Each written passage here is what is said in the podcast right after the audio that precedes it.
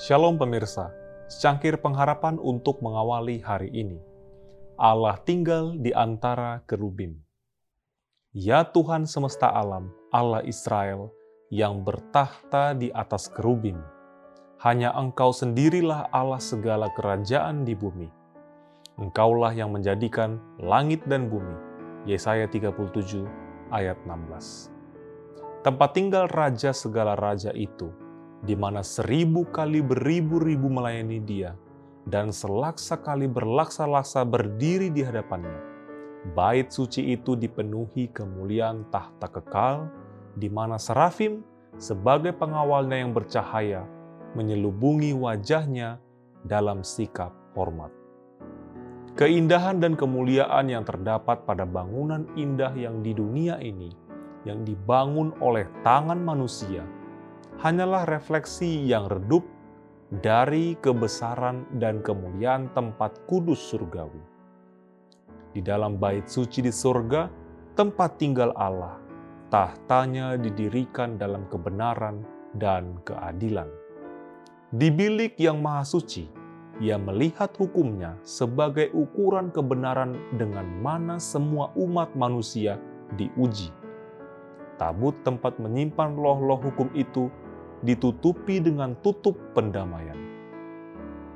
Di hadirat inilah Kristus mengadakan permohonan melalui darahnya demi orang-orang berdosa.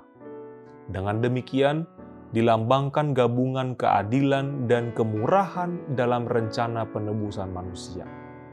Hanya hikmat yang tanpa batas saja yang dapat merancangnya dan kuasa yang tak terbatas yang dapat mewujudkannya. Gabungan inilah yang memenuhi semua surga dengan kekaguman dan rasa hormat.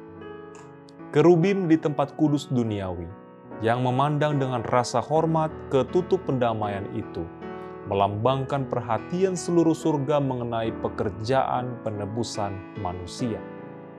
Inilah rahasia kemurahan yang ingin dilihat oleh malaikat-malaikat bahwa Allah dapat berlaku adil sementara ia membenarkan orang-orang berdosa yang bertobat dan memperbarui pergaulannya dengan manusia yang sudah jatuh.